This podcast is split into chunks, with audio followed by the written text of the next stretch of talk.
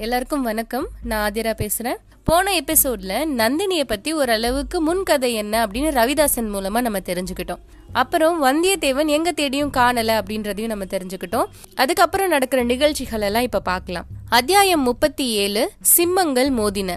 பழுவூர் சகோதரர்கள் மேல தஞ்சைபுரி வாசிகள் தனிப்பட்ட அபிமானம் வச்சிருந்தாங்க. அந்த பழைய நகருக்கு ஒரு புதிய பெருமையும் செல்வாக்கும் கொடுத்தவங்க பழுவேட்டையார்கள் தான். யானை குதிரை ஒட்டகங்களோட பவனி வருது அப்படின்னா எந்த நாட்கள்லயும் ஜனங்களுக்கு வேடிக்கை பார்க்கறதுல ஒரே குதூகலமா இருக்கும். அதிலும் தனாதிகாரி பெரிய பழுவேட்டையார் தஞ்சை கோட்டையை விட்டு வெளியே போனாலும் சரி வெளியே இருந்து உள்ள வந்தாலும் சரி வீதியோட ரெண்டு புறங்கள்லயும் ஜனங்கள் திரண்டு வந்து வேடிக்கை பார்ப்பாங்க. ஜெயகோஷம் செய்வாங்க வாழ்த்துக்கள் கூறுவாங்க பூமா மாறியும் பொழியும். சாதாரணமா பெரிய சகோதரர் வெளியில போயிட்டு வந்தா இளையவர் கோட்டை வாசல்ல வந்து நின்னு வரவேத்து அழைச்சிட்டு போவாரு.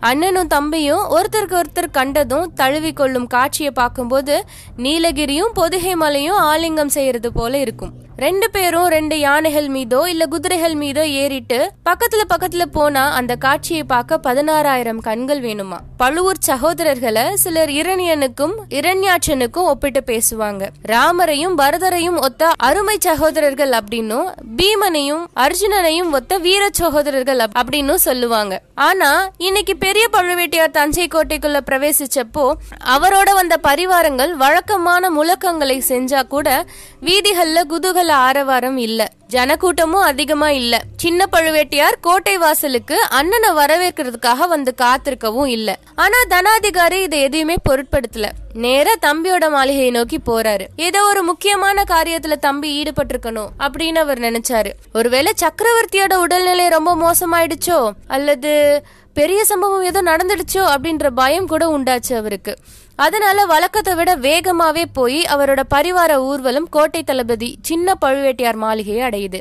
மாளிகையோட வாசலுக்கு தமையனை வரவேற்க வந்த தளபதியோட முகத்துல பரபரப்பும் கவலையும் காணப்பட்டுச்சு. தமையனுக்கு வணக்கம் செலுத்திட்டு அவரோட மார்போட அணைச்சுக்கிறாரு. ரெண்டு பேரும் மாளிகைக்குள்ள போறாங்க. நேரா அந்தரங்க மந்திர ஆலோசனை மண்டபத்துக்கே போறாங்க. ரெண்டு பேரும் தனிமைப்பட்டதுமே தம்பி காலாந்தகா என்ன ஒரு மாதிரி இருக்க? ஏதாவது விசேஷம் உண்டா? சக்கரவர்த்தி சுகமா? அப்படின்னு தமையனர் கேக்குறாரு. சின்ன பழுவேட்டையார் ஆகிய காலாந்தக கண்டர் சொல்றாரு. சக்கரவர்த்தி எப்போதும் போல இருக்கிறாரு. அவரோட சுகத்துல அபிவிருத்தியும் இல்ல சீர்கேடும் இல்ல அப்படின்னு சொல்றாரு. பின்ன ஏன் வாட்டமா இருக்கு முகம்? ஏன் கோட்டை வாசலுக்கு வரல? ஊரும் ஒரு மாதிரி சலசலப்பு குறைஞ்சிருக்கே அப்படின்னு பெரியவர் கேக்குறாரு. அண்ணா அது ஒரு சிறு சம்பவம் நடந்துருச்சு. பிரமாதமா ஒன்னும் இல்ல. அதை பத்தி அப்புறமா சொல்றேன். நீங்க போன காரியமெல்லாம் எப்படி? அப்படின்னு காலாந்தக கண்டர் கேக்குறாரு. நான் போயிருந்த காரியம் பூரண வெற்றி தான். அழைத்திருந்த எல்லாருமே கடம்பூருக்கு வந்திருந்தாங்க. எல்லாரும் ஒரு முகமா உன்னோட மருமகன் மதுராந்தகன் தான் அடுத்த படத்துக்கு உரியவன் அப்படின்னு ஒத்துக்கிட்டாங்க. ஜெயகோஷத்தோட ஆமோதிச்சாங்க. நியாயத்துக்கு கட்டுப்படலைன்னா கத்தி எடுத்து போர் செஞ்சு உரிமையை நிலைநாட்டவும் அவ்வளவு பேரும் சித்தமா இருக்காங்க. கொல்லி மழவனும் வணங்காமுடி முனையாரும் கூட ஒத்துக்கிட்டாங்கன்னா பாத்துக்கோயேன் அப்ப நம்மளோட நோக்கம் நிறைவேறுவதற்கு என்ன தடை இருக்க முடியும்?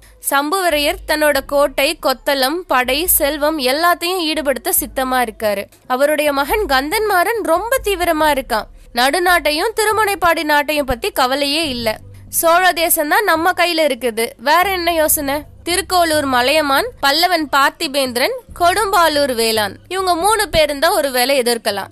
அவங்கள கொடும்பாலூரான் இலங்கையில இருக்கான். மத்த ரெண்டு பேரை என்ன புரட்டி போட்டுற முடியும்? கூடிய சீக்கிரத்துல சக்கரவர்த்திட்ட சொல்லி உடனே முடிவு செஞ்சிட வேண்டியதுதான் அப்படின்னு சொல்றாரு பெரிய பழுவேட்டையார். தலைவர்களை பத்தி நீங்க சொன்னதெல்லாம் சரி. ஜனங்கள் ஜனங்கள் ஆட்சேபித்தா என்ன செய்யறது அப்படின்னு காலாந்தக கண்டர் கேக்குறாரு.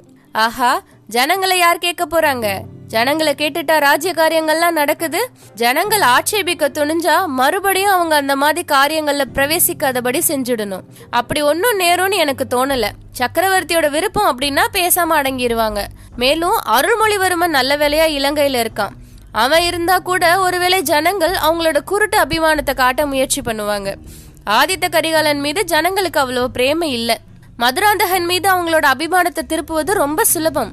சிவபக்தன் உத்தம குணம் படைச்சவன் அப்படின்னு ஏற்கனவே நல்ல பேர்லாம் வாங்கியிருக்கான். சுந்தர சோழரோட புதல்வர்கள் ரெண்டு பேரை காட்டிலும் உன்னோட மருமகனுடைய முகத்துல கலை அதிகம். அதுதான் உனக்கு தெரியுமே. அகத்தின் அழகு முகத்தில் தெரியும் அப்படின்னு கருதும் முட்டாள் ஜனங்கள் மதுராந்தக சக்கரவர்த்தி வாழ்க அப்படின்னு கோஷம் போடலேனா தான் ஆச்சரியமா இருக்கும். எப்படி இருந்தாலும் நான் ஒருத்தன் இருக்கும்போது உனக்கு என்ன கவலை?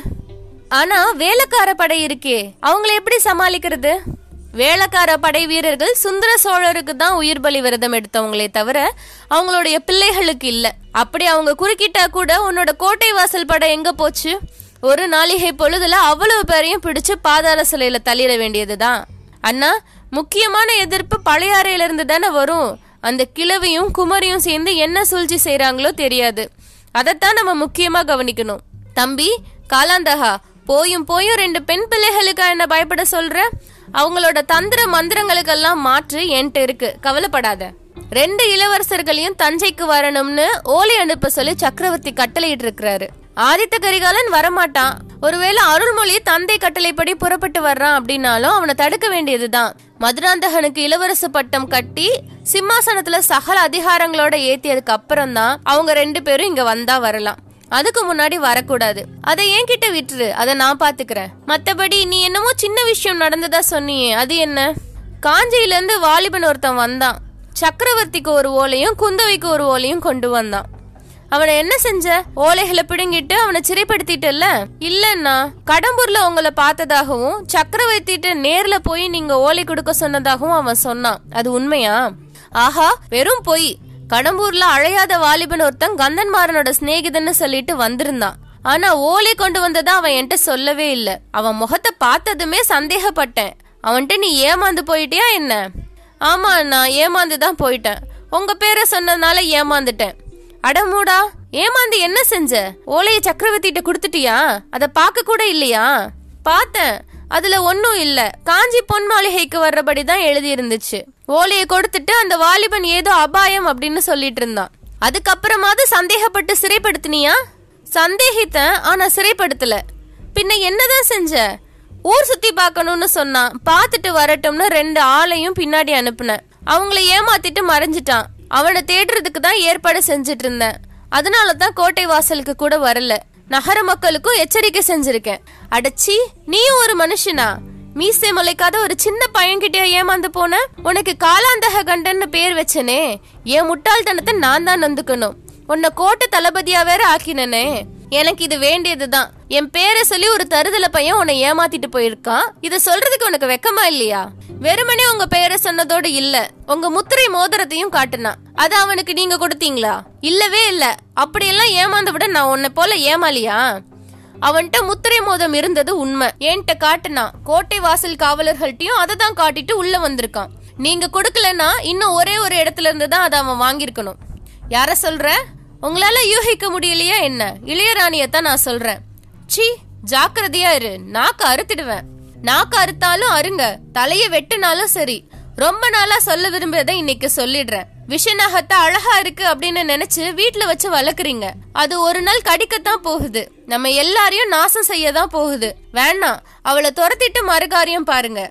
காலாந்தக கண்டா வேற எந்த காரியத்தை பத்தி வேணாலும் உன்னோட அபிப்பிராயத்தை நீ தாராளமா சொல்லலாம். என்னோட காரியம் பிடிக்கலன்னா தைரியமா கண்டிச்சு பேசலாம். ஆனா நான் கைப்பிடிச்சு மணந்து கொண்டவளை பத்தி குறைவாக இனி ஒரு நாளும் நீ பேசக்கூடாது. இன்னும் ஒரு வார்த்தை சொன்னாலும் சரி உன்னை வளர்த்த நானே அதே கையினால உன்னை கொன்றுவேன். உனக்கு கத்தி பிடிக்க சொல்லி கொடுத்தன்னா உன் கத்திய பிடுங்கியே உன்னை வெட்டி கொல்லுவேன் ஜாக்கிரதை. அந்த ரெண்டு சகோதரர்களும் அப்ப போட்டுக்கிட்ட ஆத்திரமான சொற்பூர் சிங்கமும் சிங்கமும் மோதின மாதிரி இருந்தது. அவர்களோட குரலும் சிம்ம கர்ஜனையை போலதான் இருந்துச்சு. அவங்க பேசிட்டு இருந்தது அந்தரங்க மந்திர ஆலோசனை மண்டபத்தில் தான் அப்படின்னா கூட வெளியே காத்திருந்தவங்களுக்கெல்லாம் அவங்களோட குரல் விவரம் என்னன்னு புரியாம இடி முழக்கம் போல கேட்டுச்சு. எல்லாரும் என்ன விபரீதமோ அப்படின்னு நடுங்கிட்டு இருந்தாங்க. இத்தோட இந்த அத்தியாயம் முடியுது. இந்த கதையோட தொடக்கத்துல இருந்தே பல இடங்கள்ல பெரிய பழுவேட்டையார் மேல நந்தினி அதாவது இளையராணியோட ஆதிக்கம் அதிகமா இருக்குது அப்படின்னு பலர் சொல்லி நம்ம கேட்டிருக்கோம். உண்மையிலேயே பெரிய பழுவேட்டையாருக்கும் நந்தினிக்கும் இடையே இருக்க உறவு எப்படி இருக்கு அப்படின்றத கம்மிங் எபிசோட்ஸ்ல பார்க்கலாம்.